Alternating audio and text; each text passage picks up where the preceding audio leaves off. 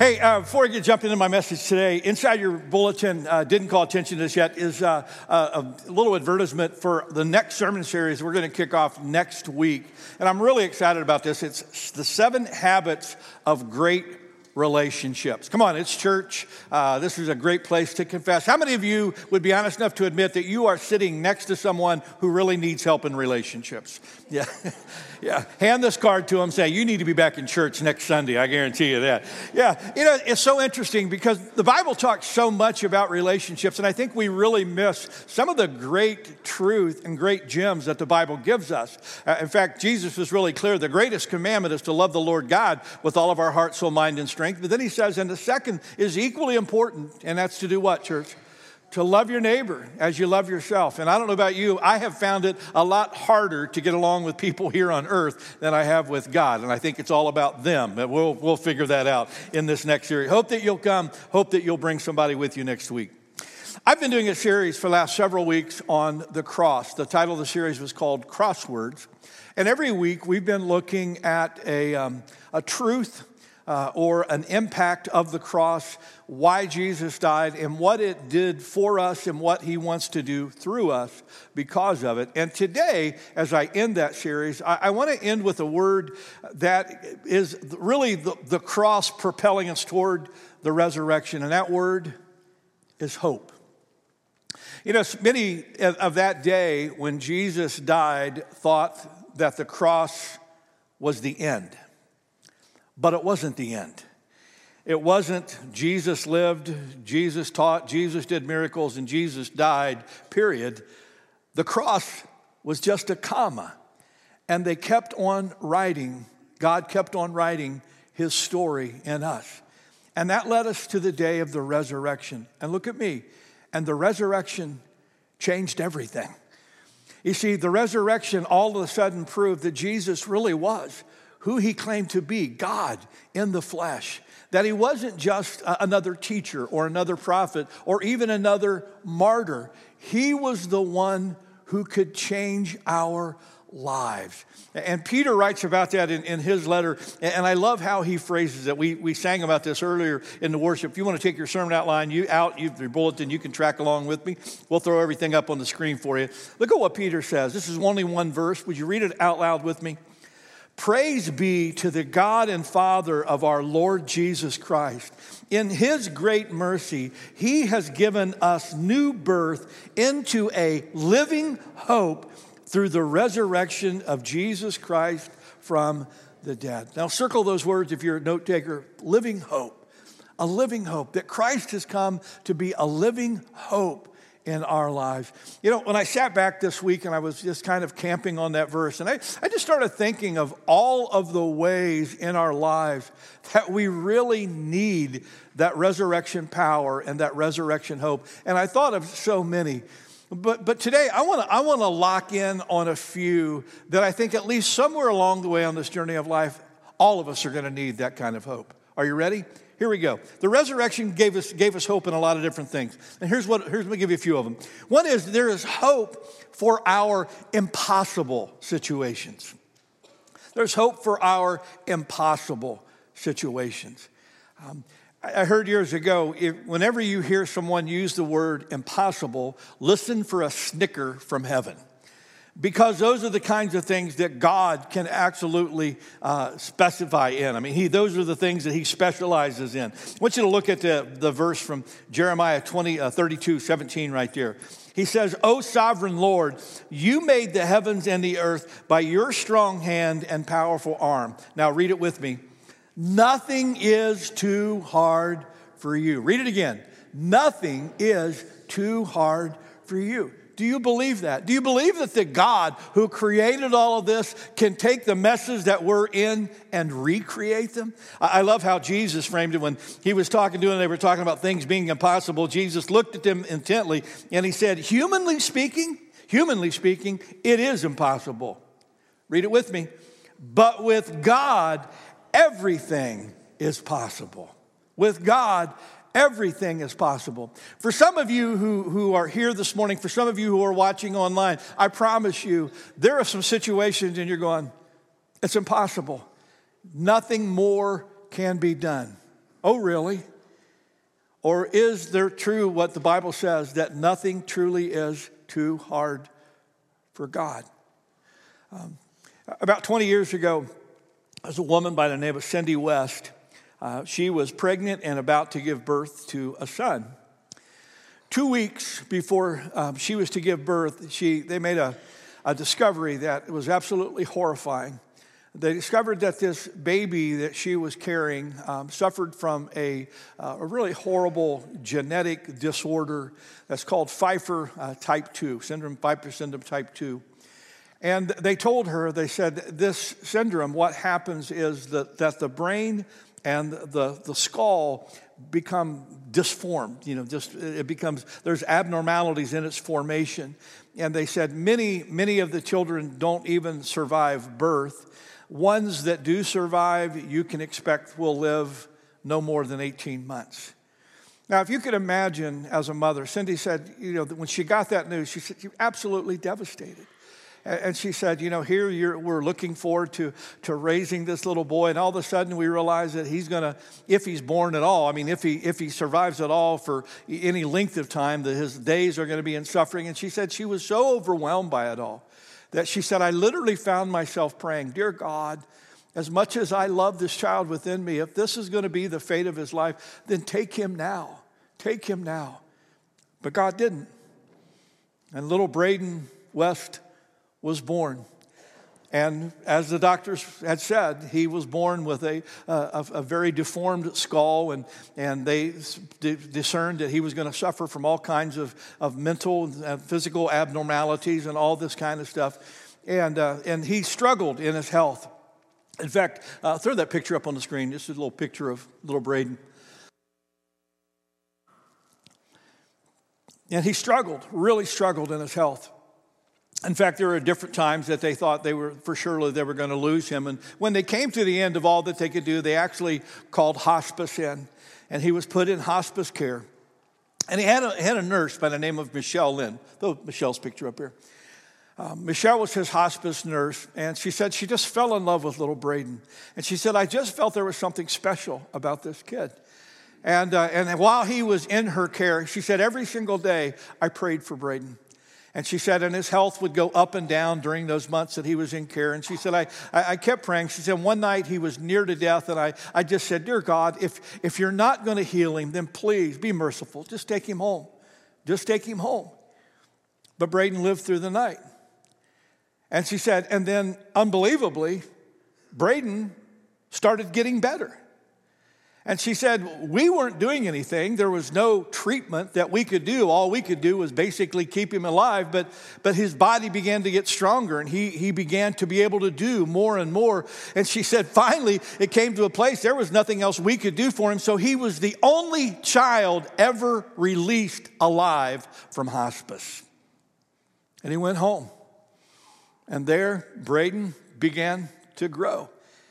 In fact, he acted like a little boy acted and went to school like little, little boys do, and he kept growing clear up till he was 18 years of age. And at 18, when he was getting ready to graduate from high school, Cindy West called Michelle Lynn uh, and said, Hey, we're going to have a graduation for, for, for Braden. We would love you to come. And they had stayed in touch through the years. Throw that picture up on the screen.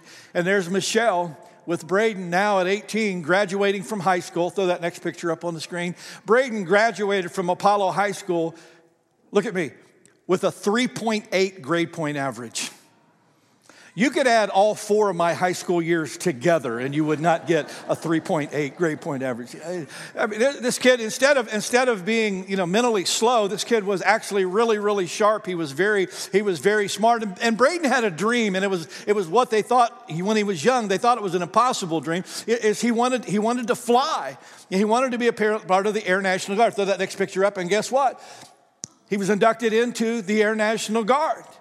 Throw that next picture up on the screen. And there he is, flying for the Air National Guard, helping to protect our country. Uh, what an incredible story. And, and when I read, rewind the tape to when, Brian, when Braden was born, they would have said, This is impossible. This is impossible. He, he, the kids don't come out of this. But he did. Look at me. With God, all things are possible. You know, when I was when I read Braden's story, um, I, I, decided to go to his Facebook page and, you know, and just uh, what do you call it? That's creeping. Yeah, I wanted to say sneaking, creeping. I wanted to creep around. Uh, yeah, some of you do that. I know you do. But I, I, went to his Facebook page just to kind of check him out. And here was one of the posts. Well, let me throw that picture up on the screen. Throw that next picture up. Braden, Braden's mom had this picture on her Facebook page. Braden became, through the process of this, if you can imagine, he realizes that he is here only by the grace of God. And he's become just an incredible young man of faith. Throw that next picture up on the screen. This was on Braden's Facebook page. Read it with me. I can do all things through Christ who gives me the strength. Now, look at me. I just want you to hear my heart. I don't, I don't know what your impossible situation might be. Have no idea what you may be up against or what circumstances people around you may have said that's impossible. But I want to tell you again the resurrection showed us one thing with God, all things are possible. Amen? You better believe it.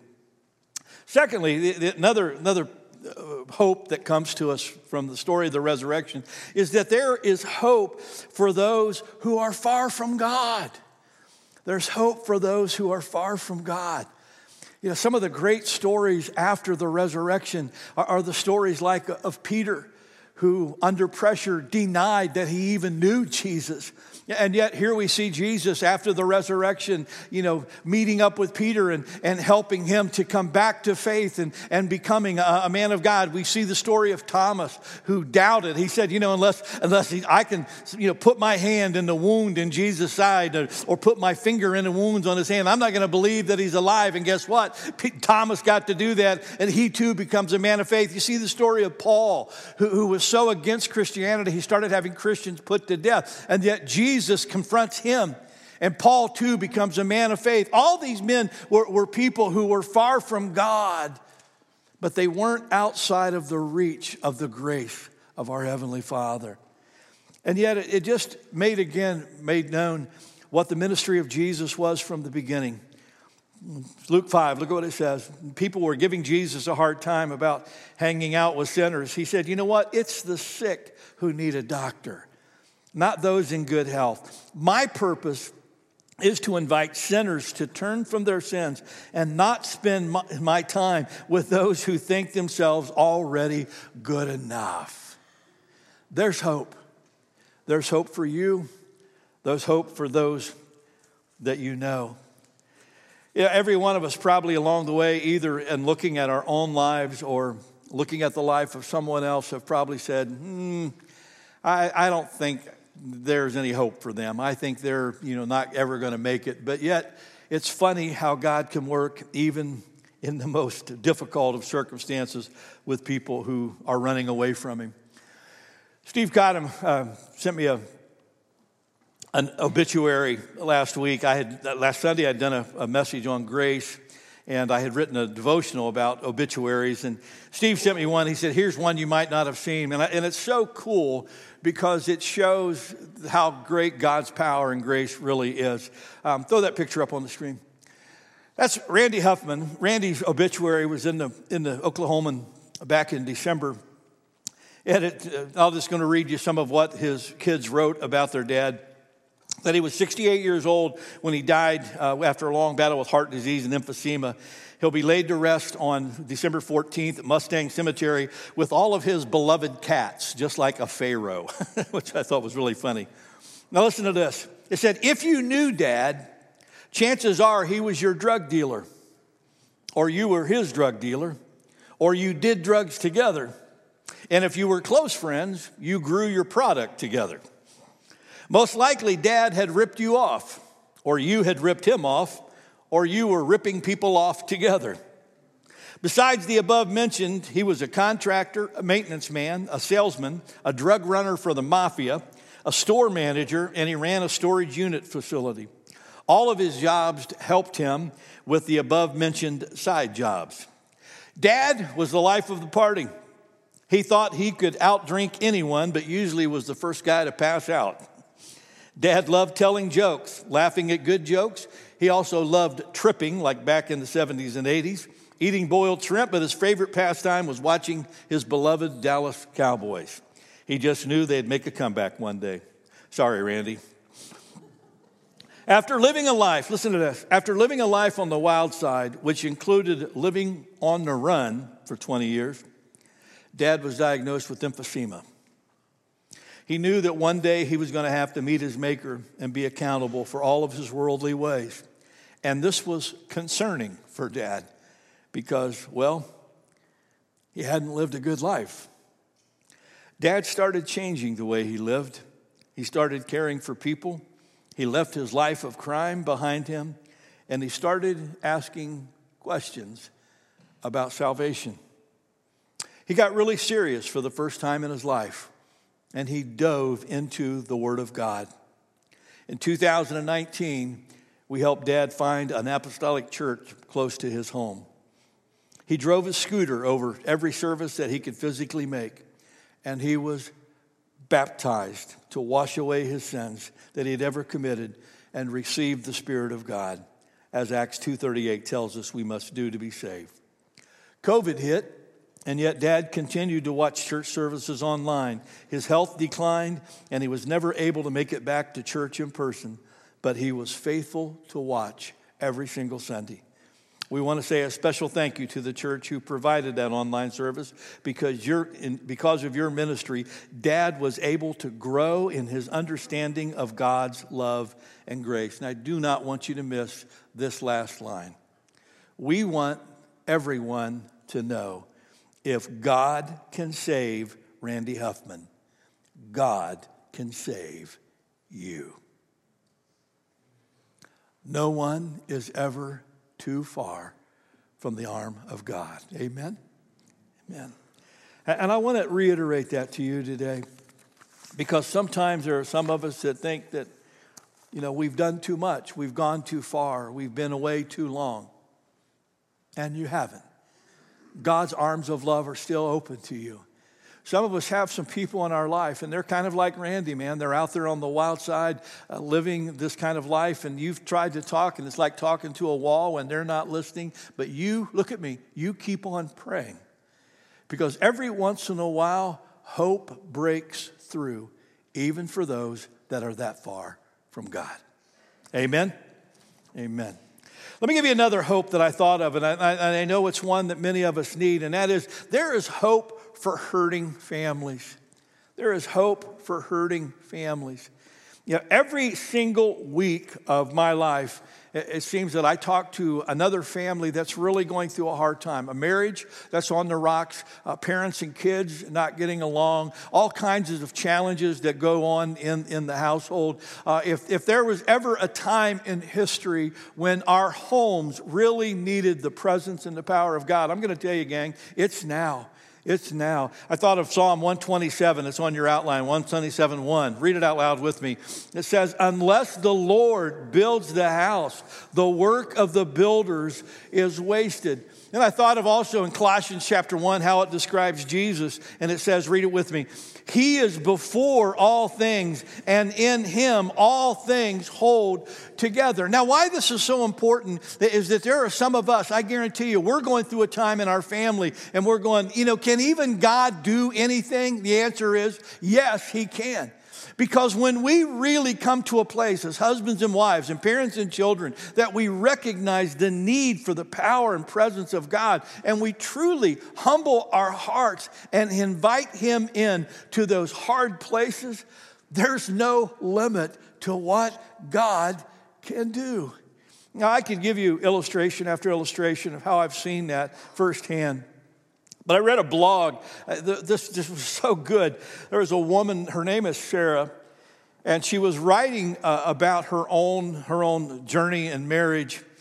And she talked about uh, back in 2015 how her 13 year marriage had finally just kind of come to a head. Um, she said, My husband and I had been just kind of growing apart and she said it just seemed like we were just constantly arguing and fighting. And he had things he was doing, I was upset with, and I, he had, I had things that I was doing, he was upset with. And she said, finally, on Easter Sunday, of all days, on Easter Sunday of 2015, she said, when I came home, my husband had packed his bags and he walked out. She said, Now, you have to understand, I'm a child of divorce. And it threw me back to the day my father walked out. She goes, I was absolutely devastated. She said, My husband went to, to live somewhere else for a while, and, and she said, My world came crashing down. And she said, What happened for me and happened for him was that in living in that moment of separation, she said, we realized that we're not going to make it back at all without the intervention of God. And both of us began to hit our knees in desperation. And I, I love how she described it. She said, Every day of our separation, prayer was my food. She goes, I prayed for new life in our marriage. She said, We didn't need to go back and repair the damage. We needed to begin again from scratch. I wanted to start over with God at the center.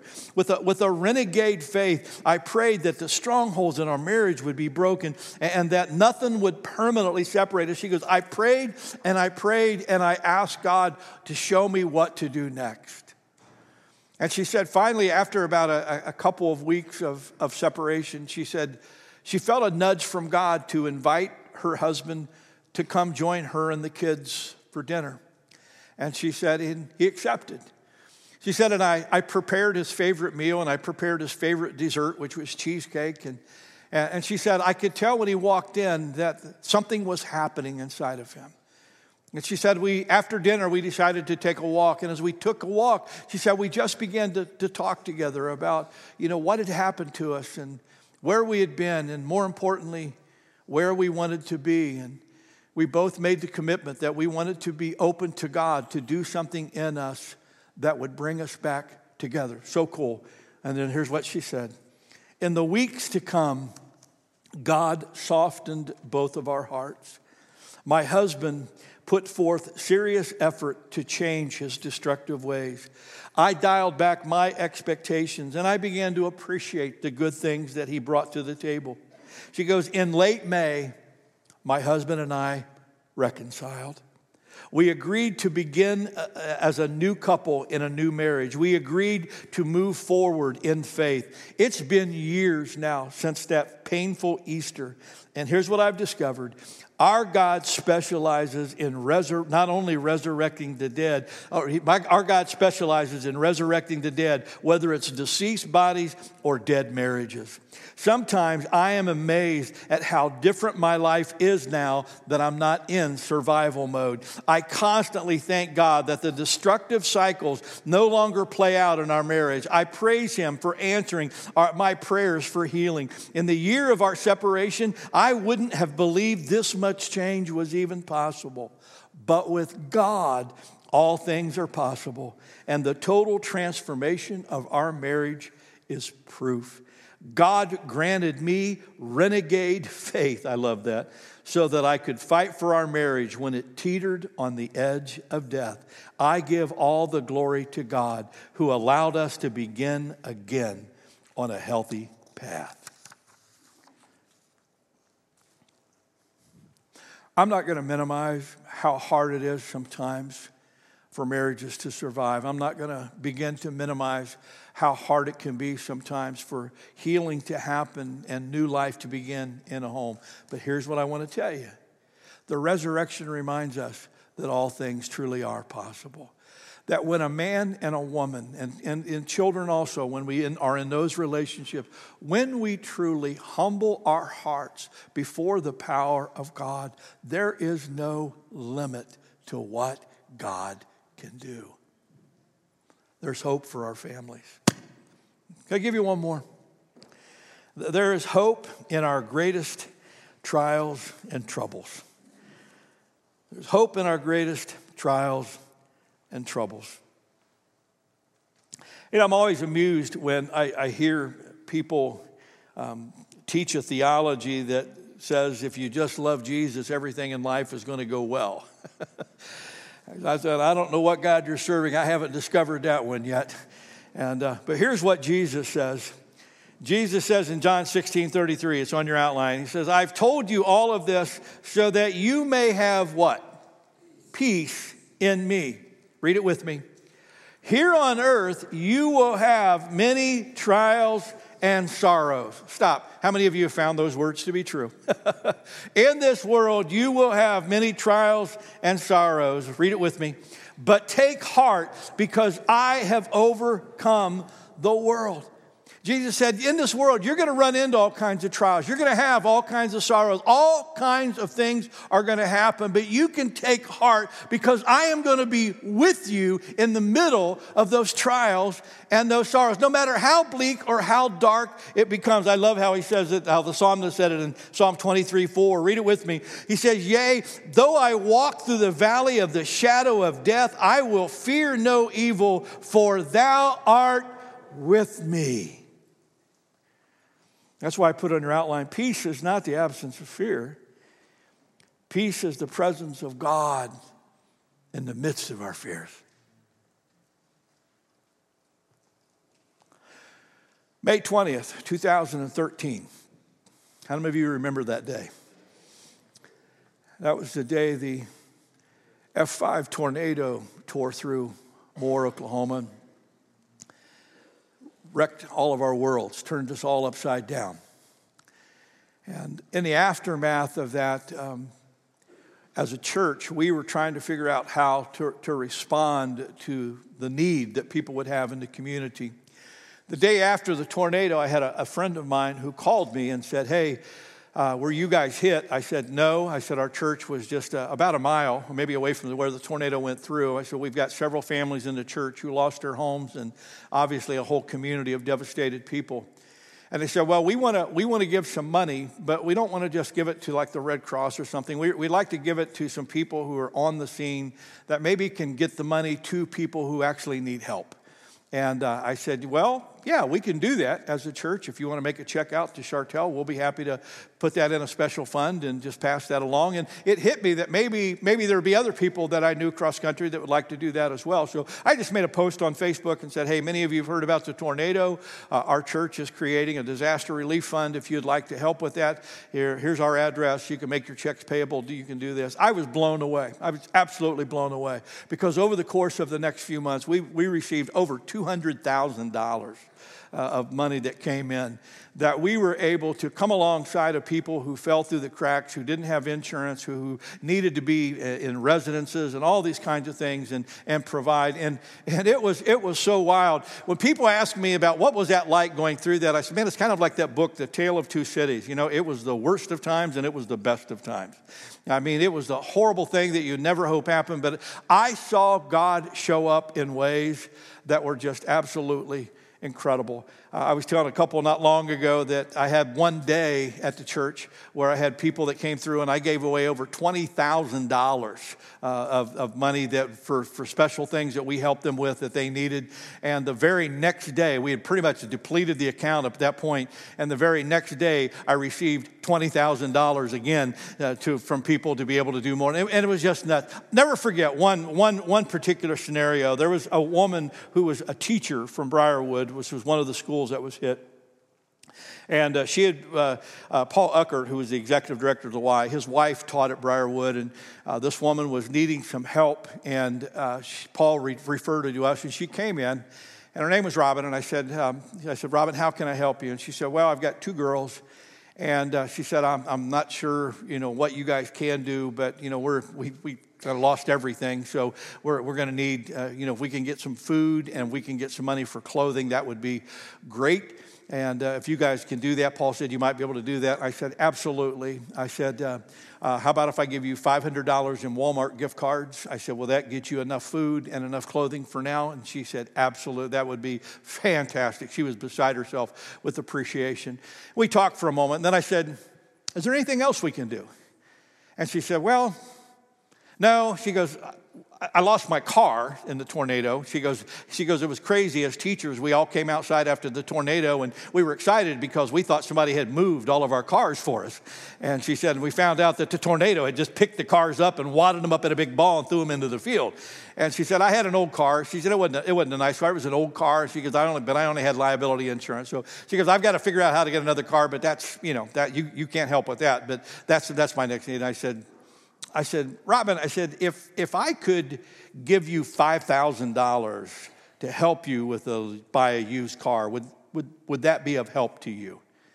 And she looked at me and she said, You can't do that. And I smiled and I said, That's kind of the really great thing about being me today. I can. I can. And, and I said, I said, do you have someone help you can, that can help you find a car? She goes, yeah, my brother said he would help me find one. I said, I'll tell you what I want you to do. I want you to take your brother. I want you to shop, find a, find a good used car for you. Let me know where it is, and I will get a check to that company uh, as a down payment for your, your used car. Would that help you? And I never forget this gal just bursting into tears. And she just threw her arms around me. And I just stood there in my office, I just patting her on the back, and I said, It's okay. And, and, and you could tell she, she thought she was all alone in this. She, she thought there was no way through this. And as I patted her back, I just said, Robin, you're not alone. God is with you, and we are with you, and we will get through this together. And it was one of those moments where we begin to realize that in these dark, dark storms of our lives, when we think we're out there all by ourselves, we're not out there all by ourselves. Look at me. God is with us. Amen? He's with us. What does hope look like? I, I saw a picture a couple weeks ago, and I thought this is a great picture of hope. Throw it up on the screen. Uh, this is a tornado that took place down in Texas. And you see the, the menacing clouds and you see that terrifying funnel. What else do you see? A rainbow. And when I saw that picture, I thought, Lord, that's hope. Not that we're going to escape the storms of life, but that you are going to be present with us no matter what we're walking through. Amen. I want you to bow your heads with me and just close your eyes for a second. And just a moment, I'd like to, I'd like to pray for us. My question to you today is could you use some hope? Are, are you facing an impossible situation where you need a God to do what people are saying is impossible? Are you praying for someone today that seems so far away that they'll never come back, and you need to know that the arm of God can reach them no matter where they are? Is, you, is your family or a family you're close to going through a time where you know they need the healing that only God can bring? Or maybe, maybe when I threw that picture up on the screen, you were thinking, Pastor Steve, that's me, man. I am in the middle of a horrible, horrible storm, and I need to know that God is with me. With your heads bowed, your eyes closed, before I pray, I, I wonder if there be any of you just honest enough to slip up your hand and say, Pastor Steve, I need hope today. I need hope. Wherever you are, just raise it high. Yeah, it's okay. Yeah. Yeah. Yeah. I appreciate your honesty, your vulnerability. I believe with all my heart that Jesus Christ is our living hope. Let's pray together. Father, as we come before you today, you never promised that life would be easy. In fact, you promised just the opposite that life would be hard, that there would be many trials and sorrows. And yet, in spite of it all, you said that we can take heart because you have overcome the world. Father, you saw every hand that was raised this morning. You know uh, every person watching online and what's going on in their life and how they need hope as well. And Lord, I pray that you would just come alongside of each and every one. I pray that you would wrap your great arms of grace and power around them. I pray that you would remind them today that Jesus Christ is the same yesterday, today, and forever. And that means that the resurrection power that he exerted 2,000 years ago, he can use today to change our lives and the situations we're in. Father, today I pray that you would put your hand upon every shoulder. I pray that you would remind us today that you'll never leave us or forsake us. Father, I pray that you would give us the humility of heart to fall on our faces before you, to acknowledge that though life may be greater than us, it is not greater than you. Lord, I pray today for those, Lord, who seem to be at the, at the end of their rope, those who don't know if they can take one more step, those who don't, who, who have seen nothing but darkness for a while. Lord, would you breathe into them today a fresh new breath of your living hope. Father, we thank you today that the story didn't end on the cross that you were di- that you died, that you were buried, but God on the third day you rose from the dead. Help us, Lord, to walk, live in and hold on to that resurrection hope today. These things we pray in the precious name of our Lord Jesus Christ. And everyone said, Amen. Amen. Hey, it's really important to me and our staff that you know you are not walking alone through anything you are going through. And uh, so today, as I, as I preach, maybe, maybe there was something on your heart that's really heavy, and you would like someone to just personally pray with you about that. Uh, again, on your prayer card, just write that down. Just put your name and, and a phone number on there and say, Call me. And, and we will be happy as a staff to call you and pray with you over anything that you're going through. I believe that God wants us to lean into that hope that He has. And if you'll open your hearts to us, we'll be happy to come alongside of you.